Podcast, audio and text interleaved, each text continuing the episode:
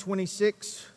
This passage, this is my third week, I believe, in, in this. And it's kind of like a good steak. You don't want to just bite it once and swallow. You just want to chew it and get the, the good stuff out of it. Luke one, twenty-six. If you're there, say amen. Guys with the cameras, go ahead and start scanning the crowd for those that didn't bring a Bible and didn't bring something to write with. You know what? Just food for thought. If I thought God might speak to me, God, not Pastor John, but God, I think I ought to write that down. If God speaks to me, I ought to write it down because you're going to be tested on it. Trust me. Would y'all stand with me this morning for the reading of God's Word? Luke one, twenty-six. And in the sixth month, the angel Gabriel was sent from God unto a city of Galilee named Nazareth, to a virgin espoused to a man whose name was Joseph, the house of David, and the virgin's name was Mary. And the angel came in unto her and said, Hail, you are highly favored, the Lord is with you. Blessed are you among women. And when she saw him, she was troubled at his saying, and cast in her mind what manner of salutation this should be. And the angel said to her, Fear not, Mary, you have found favor with God. And behold, you shall conceive in your womb and bring forth a son, and shall call his name Jesus. He shall be great, and he shall be called the Son of the Highest, and the Lord God shall give unto him the throne of his father David. And he shall reign over the house of Jacob forever, and of his kingdom there shall be no end. And then Mary said unto the angel, How can this be, seeing that I've never been with a man? And the angel answered and said unto her, The Holy Ghost will come upon you, and the power of the Highest will overshadow you. And this holy thing which will be born of you shall be called the Son of God. And behold, your cousin Elizabeth, she is also conceived in her old age, and this is the sixth month with her who was called barren. For with God, nothing, nothing, no thing, nothing shall be impossible. Not too long ago in my study, I felt the Lord whisper to me, He said, What part of nothing don't you understand? No thing shall be impossible. And Mary said, Behold, I am the handmaid of the Lord. Be it unto me according to your word. And the angel left her. You may be seated. One more verse I'm just going to read to you out of Isaiah nine. For unto us a child is born, and unto us a son is given, and the government shall be upon his shoulder, and his name shall be called Wonderful, Counselor, the Mighty God, the Everlasting Father, the Prince of Peace. And of the increase of his government and peace there shall be no end. And the zeal of the Lord of hosts, listen, will perform it. The zeal of the Lord of hosts will perform that which he has promised. And they shall call his name Wonderful. In the Greek, that means miracle. Not that he gives miracle, gives miracles, which he does. He is miraculous. He is all-powerful. The thing that keeps us from receiving is our lack of expectation and our lack of faith. In the modern charismatic uh last two decades, we have reduced faith to formulas. If you buy my seven C D set and you learn how to get your miracle from God, step one, step two, step three, and you get it. No. There are no formulas in the Word of God, but listen to your pastor. There are patterns. And if you study the patterns and you understand, it's not that God is obligated to do for you what He did for someone else, but He honors faith. He honors expectation. Faith is the substance of things hoped for. It's the evidence of things not seen. If receiving miracles were easy, more people would have them. And I'm not preaching this morning at an angle of how to get what you want from God. But I want to know Him. Not only in the fellowship of His sufferings, but I want to know Him in the power of His resurrection. I want things to happen in my life where other people look and say, He's been with the Lord. Because what comes from Him is His essence. And if He said, they shall call His name Miracle, then I ought to be looking for, not demanding, looking for miracles to come from Him who is miraculous. Hoping for miracles changes our D N A. Miracles, the word miracle means something that cannot come to pass without divine intervention. Paying your light bill is not a miracle. Miracle means that God steps from where he is into where you are and decrees something. And the zeal of the Lord shall perform it. I preached a couple months ago, blessed is she that believeth, for the Lord will reward her and bring to pass the thing he's promised her. This is not in the Bible, but it's a, a good quote. It applies to many Christians today. Blessed is the man that expects nothing from the Lord, for he shall not be disappointed. Saying, I believe in miracles is easy. But to stand and say, I believe for mine, that makes you vulnerable. What if God doesn't do it? Then I look like a fool. It makes me vulnerable. It also catches the eye of God. And all through the New Testament, those things were written aforetime for your learning, that you would understand the things available to you. God would see someone, he said, I have not seen that much faith in all of Israel. And it didn't matter what they were believing for. He said, be it unto you. Women received their dead back to life because they believed. Dead people don't come back to life. It would have to be a miracle. Virgins don't have babies. It would have to be a miracle. Seas don't open for the Israelites to walk through. It would have to be a miracle. And by the way, this isn't part of my sermon. It's just free. Pacing at the Red Sea doesn't help it open any. God wants to bring us into places and does bring us into places where if he doesn't help us, there is no help.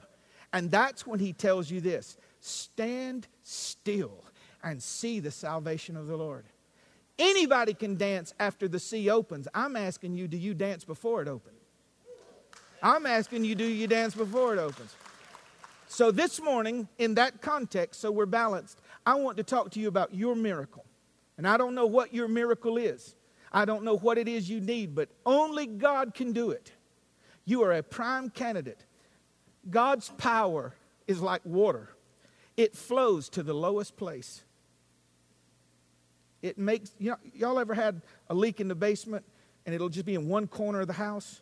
Because water finds its way to the lowest place. And I've learned that when I am at my lowest, more power is available because it just flows that way. Jesus said it this way. He said, the, the, those that are well don't need a physician, but those that are sick need a physician. Or you could say, those without help are the ones that need help.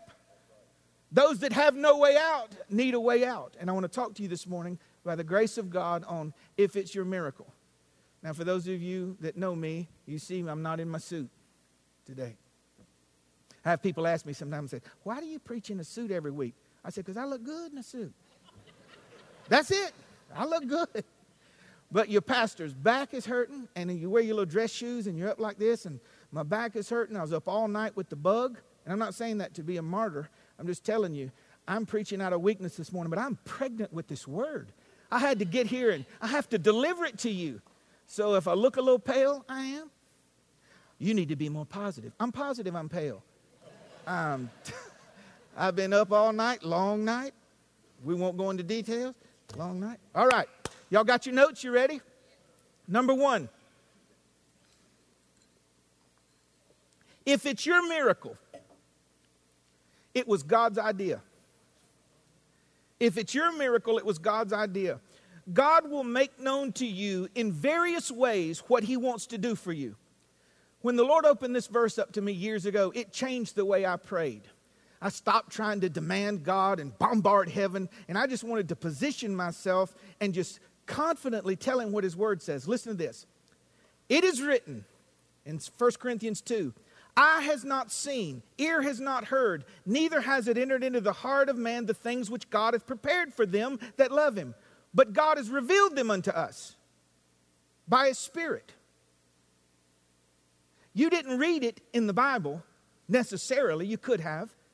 But I didn't see it, ear didn't hear it, but God will show you in various ways through study, through prayer, through a song, through a card that you get in the mail. I'm going to do this for you. He reveals it unto you by his Spirit. And you are, you don't need to look for other people to hear what they didn't hear for your confirmation. God reveals it unto you. He'll tell you, he said, I'm bringing your baby home. The one that says she don't believe in God no more. She's an atheist. And you just get that whisper one morning, said, I'm bringing her home. God reveals it unto you. It's his idea. Your miracle did not originate with you. Listen to this verse. Let me find my verse four first.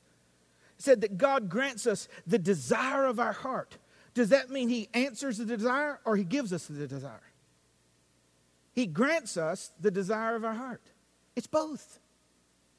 Your, your expectation, see, the need might be natural, but your expectation from God is God's gift to you. We don't operate towards God. We're like sheep. We walk away from God. He'll drop in your heart something and give you the desire so that you will believe to grant the desire.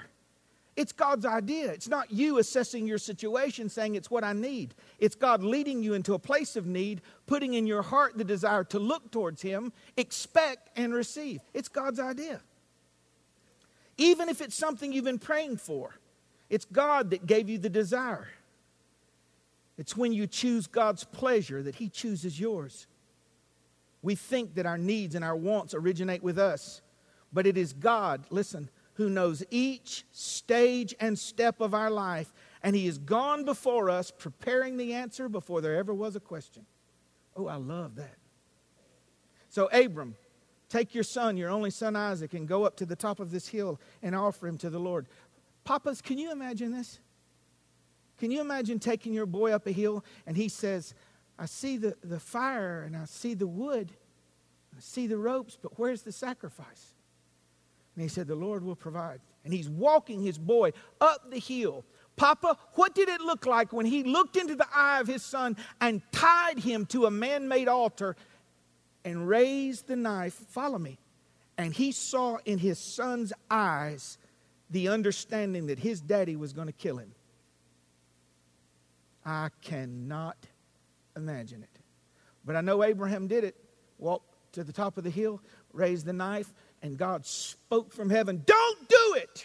I know now that you wouldn't withhold anything from me. And he looked, and there just happened to be a ram caught in the thorns. I like to think of it this way. While God has you walking up one side of the mountain, he has the ram walking up the other side of the mountain. He's already prepared the answer before you ever had the question. I can prove it to you. Before you knew you needed a Savior, before the earth was created, he was the lamb slain before the foundation of the world. God's already planned for you. You're not creating a miracle out of your need. The miracle that you need was created before the need was created. God already knew what he was going to do.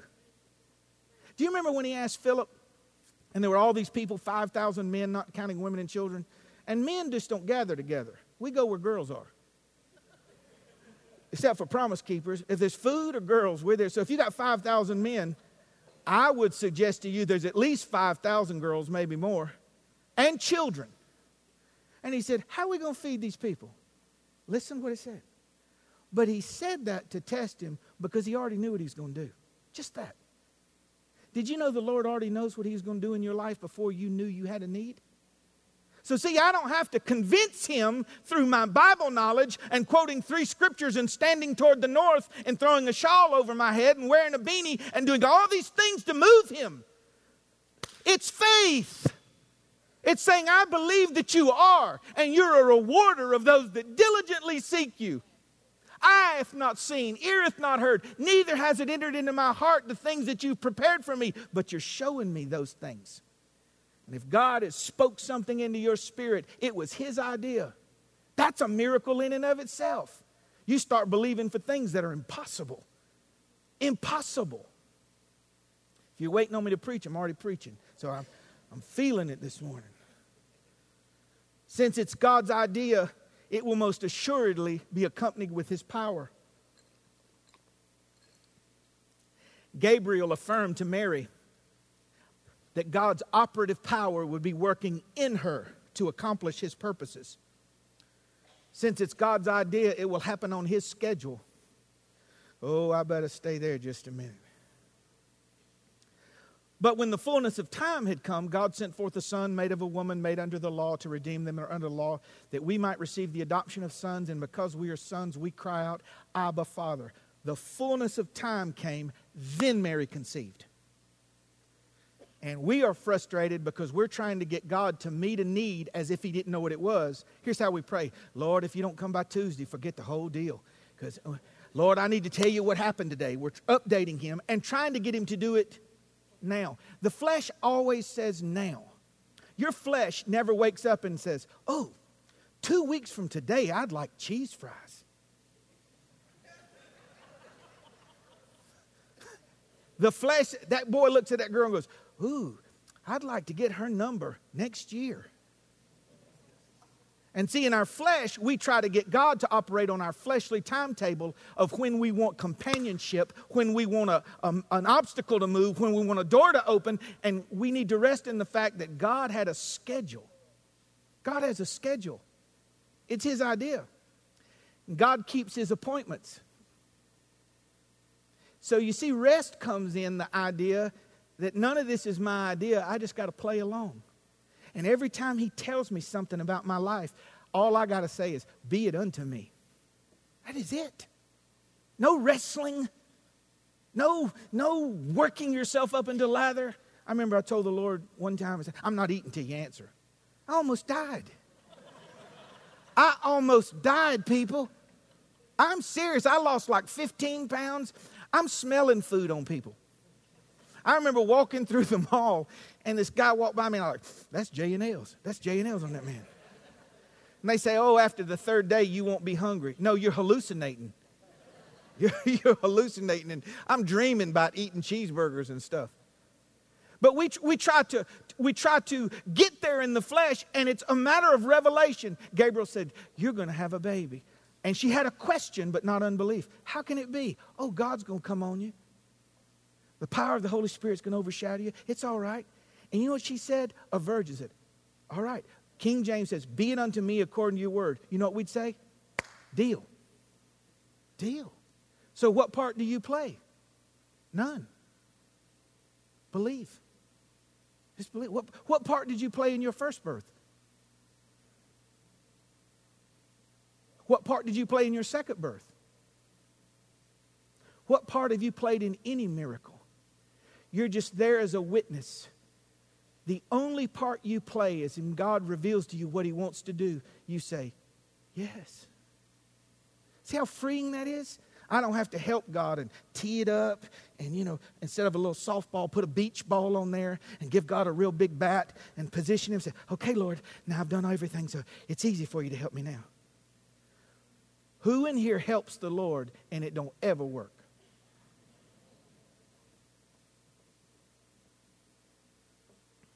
If it's God's idea, since it's God's plan revealed, it will be opposed by everything evil above and here on earth.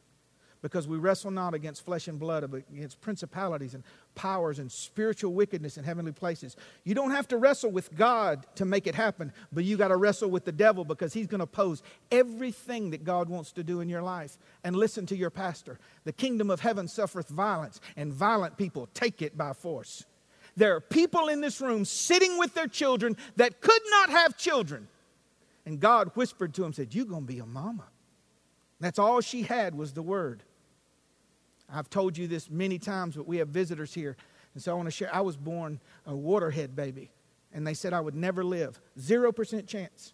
Zero percent chance. And my father kept asking them, but what if he lives? Preacher, your, your boy will not live. Zero. And they kept pressing, and this was an ongoing thing. He's going to die. It's zero, zero. And my dad said, but what if he lives? He said, he'll never have the mentality of a three-year-old.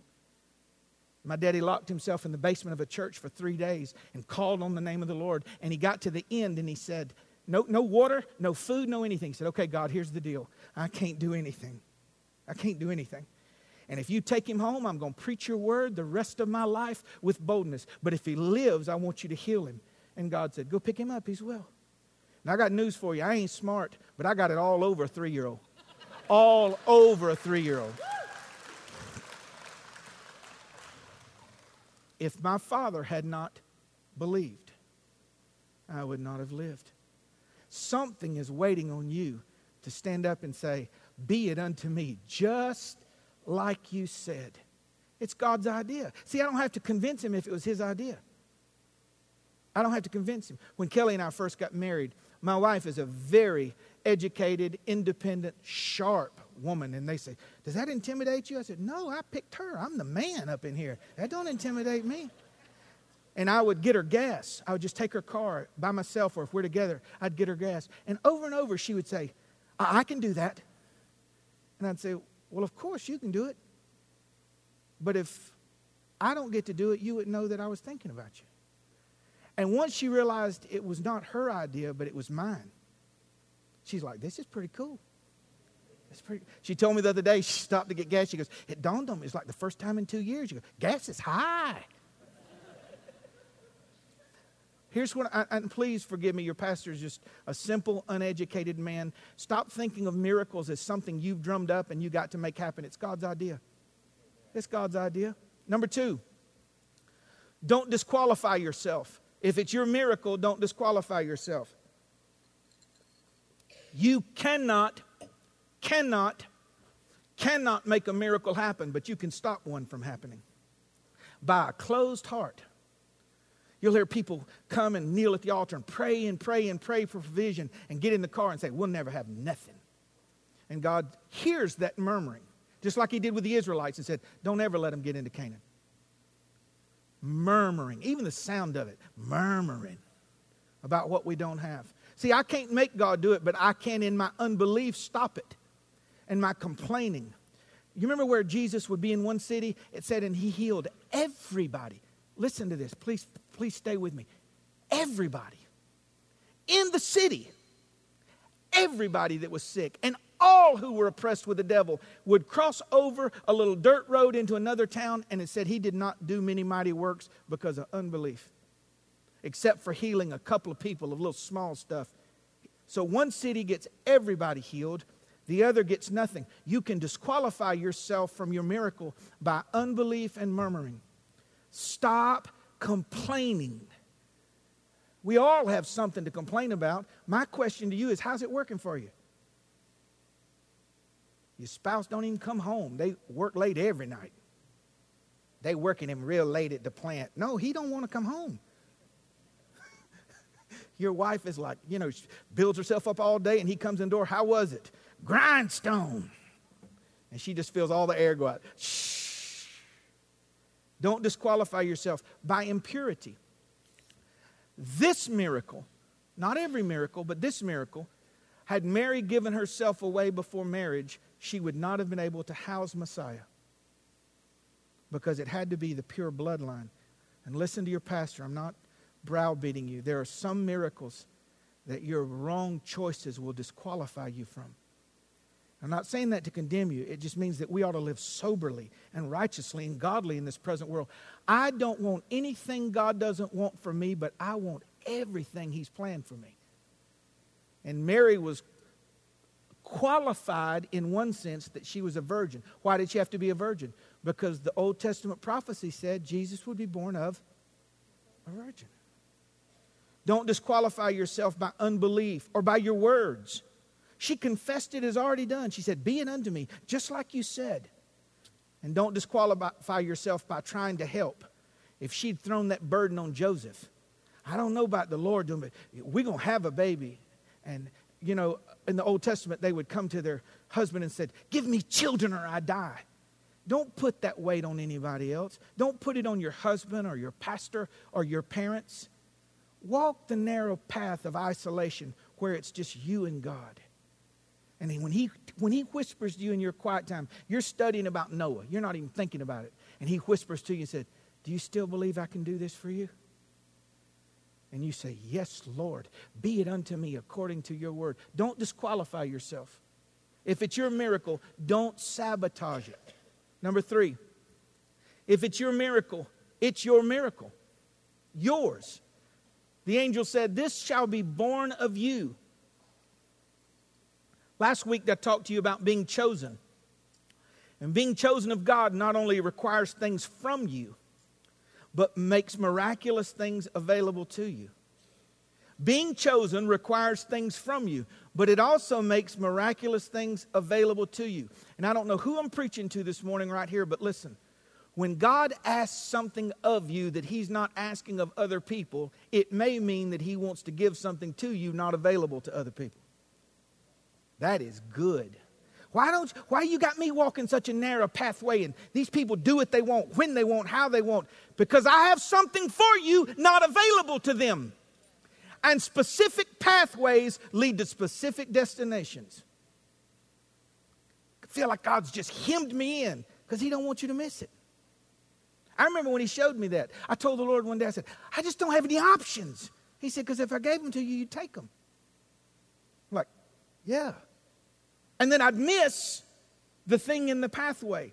Broad is the way that leadeth to destruction, and many go in thereat. Narrow is the way that leadeth to life, not just eternal life, but abundant life. Narrow is the way that leads to life, and few. How many find it? Few, because they wander off.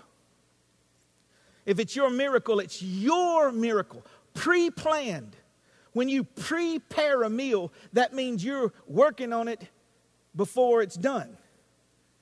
You take a paring knife, prepare, before, and that paring knife cuts that little bit out. And God's been carving and sculpting. And see, you just see peels and things, and you don't know what he's doing. He said, I'm preparing this for you. I've pre-planned it. I'm preparing it for you. It's predestined. It's pre-existing. You remember when he told Jeremiah, he said, before you were born, I knew you. Okay, time out. I knew you. Not I thought about you. Think with me. I knew you. You can't know an idea. So what did he say? He said, I'd already made you. You just ain't come to life yet.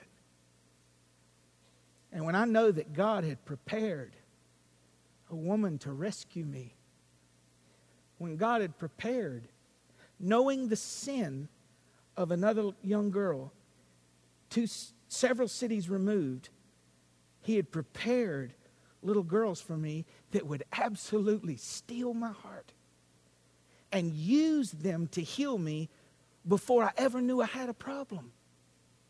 See, this thing about miracles is not tough. It's about trust. It's about sitting down in confidence, knowing that the Lord knoweth the way that I take. And I'm going to come through this with everything he's promised me if I will only believe. It's your miracle. Verily, verily, I say unto you, whatever you ask the Father in my name, he will give it to you. Hitherto you've asked nothing in my name, but ask that your joy might be full. John sixteen twenty-four. If it's your miracle, then boldly and expectantly look to God for it. For with God nothing shall be impossible. Ask the Lord and then leave it with the Lord. Here's what some of us do. Lord, I give it to you. It's yours. Praise the Lord. I give it to you. And the next day, let me borrow that for just a minute. Let me, let me work on it a little bit. Oh, Lord, I give it to you. If it's of the Lord, it's of the Lord. Waiting is the whitest flame in the life of the Christian. It's the hottest flame because we're powerless. But when you wait in faith, there's that expectancy. We're kind of like the kid in the back seat. Are we there yet? No. Are we there yet? No. Are we there yet? No. Are we? No. No. I will tell you when we get there. And we laugh because those children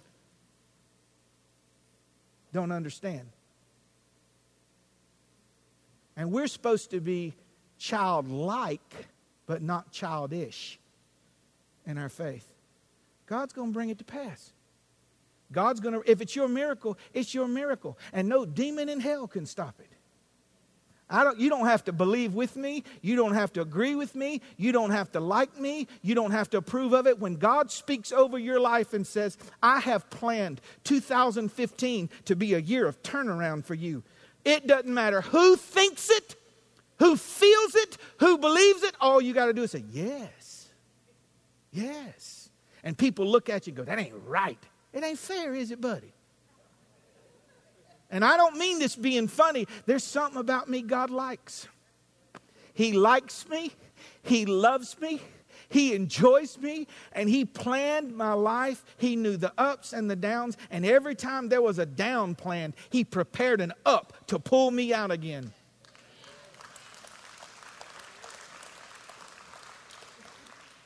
That ain't in no Bible. Bible. A righteous man will fall seven times, but watch him. He'll get back up again. Bible. So what did he do? He gives me strength. That's why the weak can step out like this and say, I am strong. Well, that's a lie. They weren't saying they're strong in them. They said, I'm strong because his spirit is in me. And the words spoken over me compensate for my weakness. I had someone tell me not too long ago, it happens often. They'll say, I want you to know I followed you during the dark years. And I was just so impressed. I said, stop, stop. I didn't make it through because of my character. I didn't make it through because of my will. I didn't make it through because of my disciplines. I made it through because he planned for me to come through. And so it is with you. If it's your miracle, it's your miracle. That's why your heart leaps when you see someone else with a similar miracle. Y'all ever went car shopping? You say, I'm go- I'm going to get a, a Yukon. Yukon X L. And you're on Car Gurus and you punch it up and said, we found seven thousand cars that match your criteria. And you go, how do you even start? So you're looking, you're looking, you narrow it down to the color, you narrow it down to the interior. And don't go on Craigslist. Don't buy you no car on Craigslist. It'll say, like new, two thousand eleven with seven hundred thousand miles. Like new. Anyway, that's, that's a side note. But have you noticed that when you start searching for a G M C Yukon X L, Hutchinson Auto Mall, by the way, that's my buddy, Mike.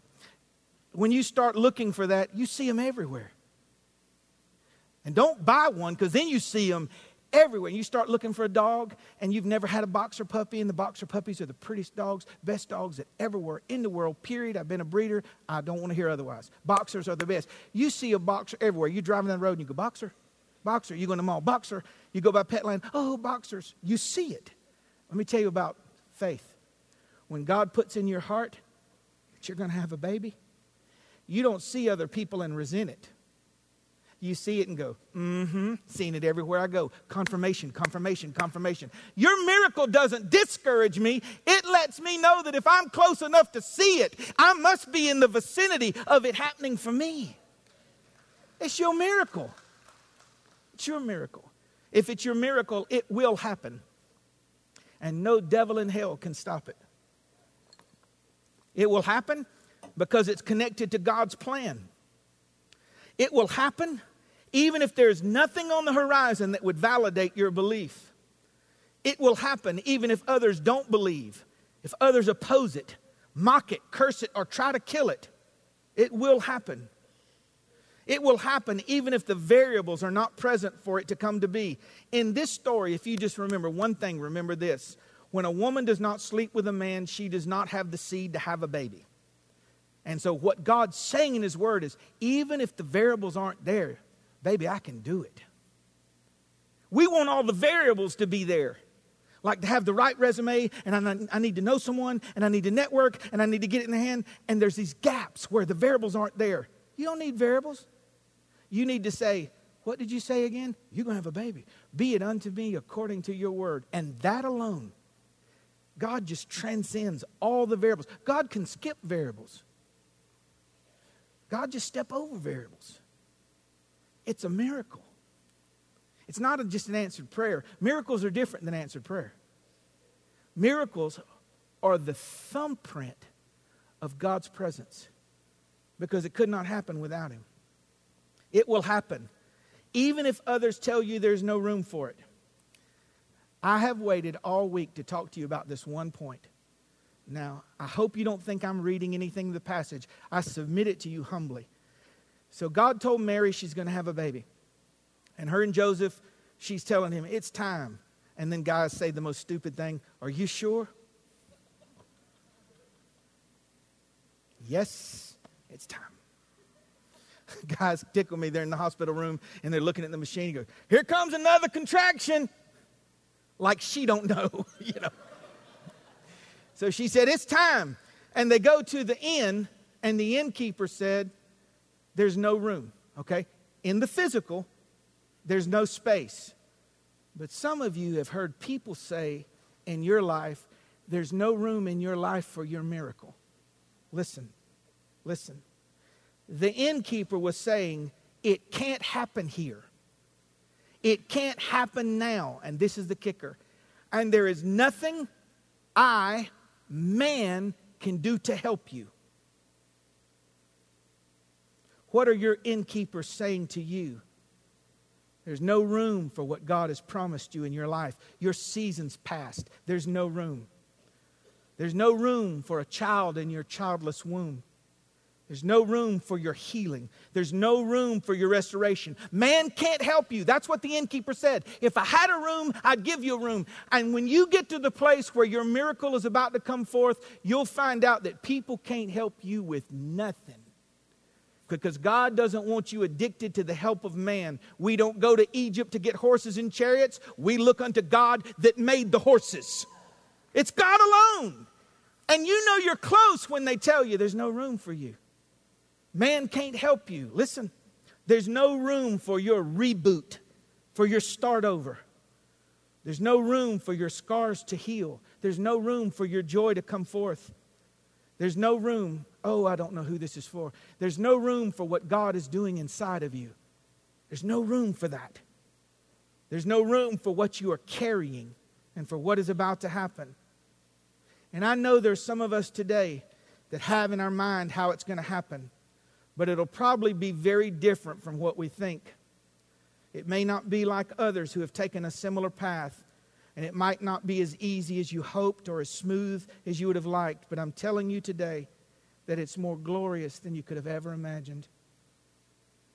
It's more fulfilling than you ever imagined. And while some are cursing you, others are waiting to celebrate with you. Again, I refer to several years ago when I was going through an impossible situation. I had people cursing me and telling me, uh, That you're, you're, the reason this has happened to you is because God's finally judging you. Have you ever had anybody tell you something? And it has merit in it because all of us fail. All of us sin. And we wonder, are the circumstances related to past failure? And they're just cursing me and cursing me. And there are those that despised Mary and didn't believe in all of these things. But I want to tell you that while they're cursing you, there's a group of people waiting to celebrate your miracle with you. Some didn't believe, but here come the shepherds. They said, we believe. And here come the wise men pouring gifts out. And God, while other people were cursing me, He was preparing other people to be in this service. When Kelly and I exchanged vows on here on a surprise on a Sunday morning, and all these people celebrated me. Who is it? Don't raise your hand. There are people cursing you and telling you, it'll never happen in your life. There's no room. And you don't understand that God's already putting up heavenly signs to draw people towards you that'll celebrate the good things God has planned for you. The good things God has planned for you.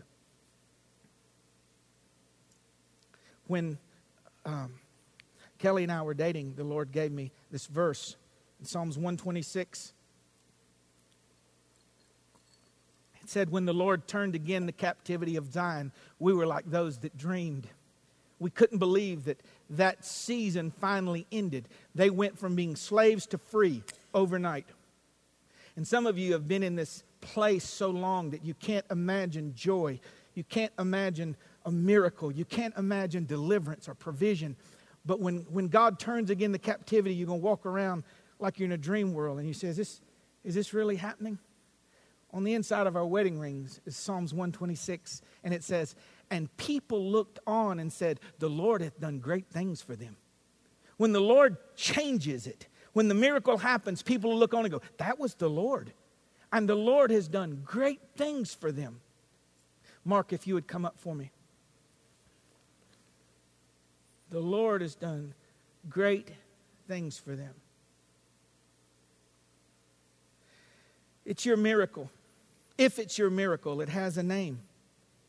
I like what Drew said last week about it being common practice to name babies week at, weeks after they were born to make sure they would live in biblical times, because you don't want to name a baby and it die. But we as Christians, we name our miracles before they happen. And the name of your miracle is very significant. When you speak out what you believe God is doing for you by name, there's power in that. That man leans over. You papas know what I'm talking about. You put your face up to the belly of your wife and you say, Hey, buddy. Hey. Hey, Daniel. Hey, Joshua. This is Daddy. And I love you. I love you. He is calling his name and he don't even see him. Because he knows by her stomach that even if he can't see it, it's happening. And you know by your spirit. God has revealed it to your spirit. The things he's prepared for you. Call it by name. I know that joy is coming. I know that healing is coming. I know that open doors are coming. I know provision is coming. I know that this bitterness is going to seep out of my life and God's going to fill me with joy again. I know it's coming. Speak to it. We named our babies before they were ever born, before we ever saw them. Kelly come in the room one day and she said, give me your hand. God, what do you call our babies? Because we've done the Google thing and you look at all the names that are popular and you go, why would somebody name the baby that? We, you know, and we come across Elizabeth, uh, Olivia. I'll start with Isabel. Isabel's a form of Elizabeth, which means the promise of God. And we felt that God had promised us a family. And Olivia, a derivative of Olivia, is olive. And when you extend an olive branch to someone, it means I want to live at peace with you. And our two little girls was God's promise of peace for our family. He had, he named them. And we were talking about Olivia and Isabel. And the day you got the call and they said, Miss Wood, your babies are being born. We hadn't told anybody, not a living soul. She come into the office and she said, John, it's happening. I said, it's happening. So I just kind of, all right, bye. So we got in the car and we drove to Atlanta and we scrubbed up and we walked in the room and they said, uh, come this way. Are you Mister and Miss Wood? Yeah. Well, this is baby A and this is baby B. And my wife said, no, ma'am, this is Olivia and this is Isabel, because we knew them before we knew them. Now we get to see them. And the thing God's promised you, you're going to hold it in your hands and tell people, didn't I tell you? And they'll say, that's a miracle. Yep. One final thing.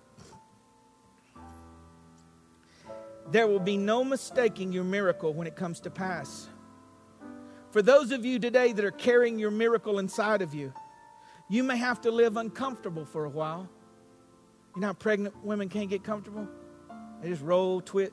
Once you get close, it gets more uncomfortable. I don't know who I'm talking to, but you're thinking the un- the uncomfortableness is just it. No, you're getting close. You may have to reduce your inner circle to just a few people that understand what God's doing in you, like Mary did. And you may have to endure great pain before and during delivery. But there will come a day where you hold your miracle in your hand just like the Lord promised. One quick story. And those of you that have been with me for twenty years, I'm sorry, you know, it's my, they're just my stories. I don't have any ones but mine. The Lord gave me a vision one day about six years ago of forty acres burnt over. Just a burnt-over field, and it was lightly smoldering. And there was a Victorian house on the corner. I mean, a vision. It's just one snapshot, and I knew the whole detail. White porch wrapped all the way around it, the black shutters, uh, the hanging baskets with the flowers just coming out of it. It was a small house. And the Lord said, this is the life I'm preparing for you. Now, I'm not going to erase this. It happened. That's what's lost. But if you'll let me, I'm going to do something so beautiful for you. Watch. And you get to live in it. So is the field there? Absolutely. And there are certain days where the smoke of that comes and I can smell it. But what he promised me, I wake up every morning to two little girls running down the hall, screaming my name. I think I have a beautiful life. Wait, did you earn it? No. Did you pray it in? No. He planned it. It's your miracle. It's your miracle. It's your miracle. It's yours. It's yours. What's the Lord told you? Hath God spoken it? Won't he surely bring it to pass? God is not a man that he should lie, nor the son of man that he should repent. The things he's promised, he's going to do for you. He's going to do for you. So this year, may your miracle come to pass. It may be right around the corner. Believe. Because if you believe, anything is possible to him that believeth. Thus saith the Lord in his word. Would you give the Lord a hand this morning, would you?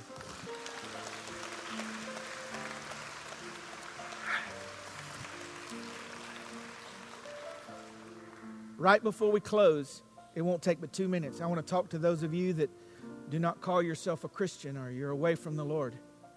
This miracle had something hidden inside of it too. It was not just the fulfillment of prophecy, but it was the interjecting of Christ into someone's life when they said yes. And for the Christian, the Bible says, Christ in you, the hope of glory. He not only gives his son to virgins, he gives them to people like me that was a fornicator, a liar, a thief, self-centered, violent. Grace is the greatest miracle of all. And whosoever, it's the only miracle that you can activate at will. Whosoever calleth on the name of the Lord shall be saved. And God forgives your sins and transfers you from the kingdom of darkness into the kingdom of God's dear Son. And I don't know where you are, but this Christmas season, isn't it time to go back home? Isn't it time to redo the first works over again? Isn't it time to accept the gift of grace? You're a whosoever. And if you call on the name of the Lord, though your sins be as scarlet, they'll be white as snow. I know from experience. Would you stand with me this morning?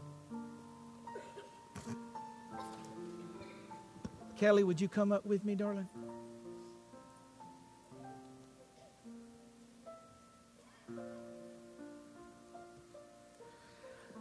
I'm going to have her pray, and then you got to sit down. We got a two-minute special thing for you you're really going to enjoy, but I want her to pray over you, and I want you to receive in your spirit this prayer.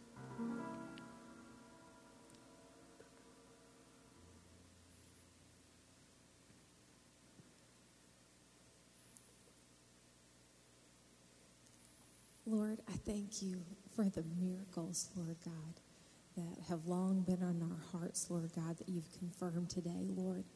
I thank you for the new hope that you've given, that you've birthed in us today, for people hearing this for the very first time.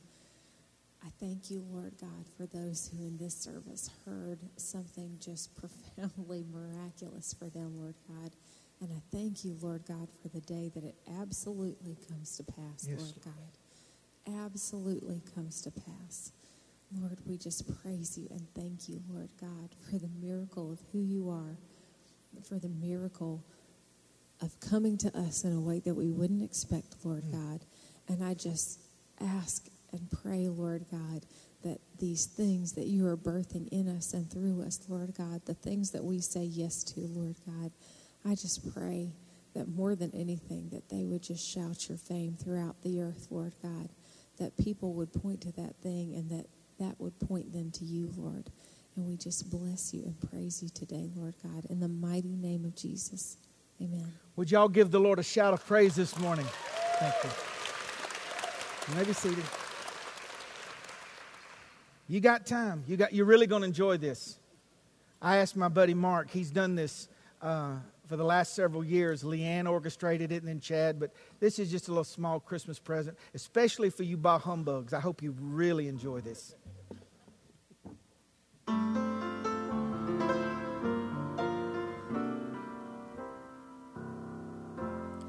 Have yourself a merry little Christmas. Let your heart be light. From now on, our troubles will be out of sight.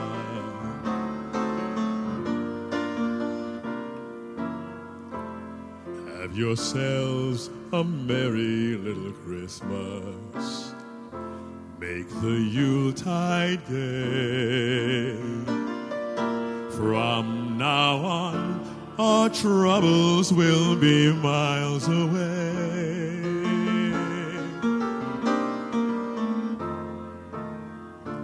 Here we are, as in olden days, happy golden days of yore. Faithful friends who are dear to us, gather near to us once more.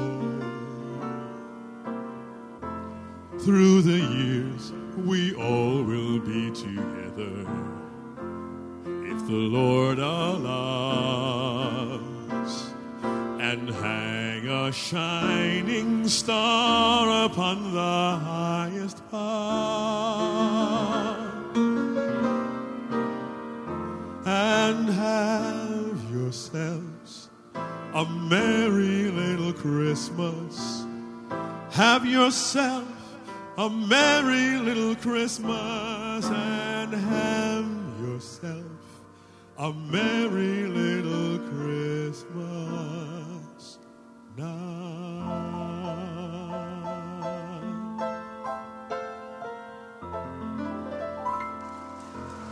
Merry Christmas.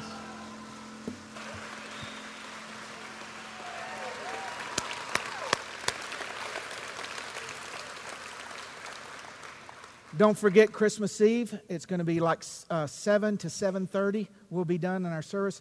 Have a wonderful, wonderful Christmas. God bless you. We love you. Thank you.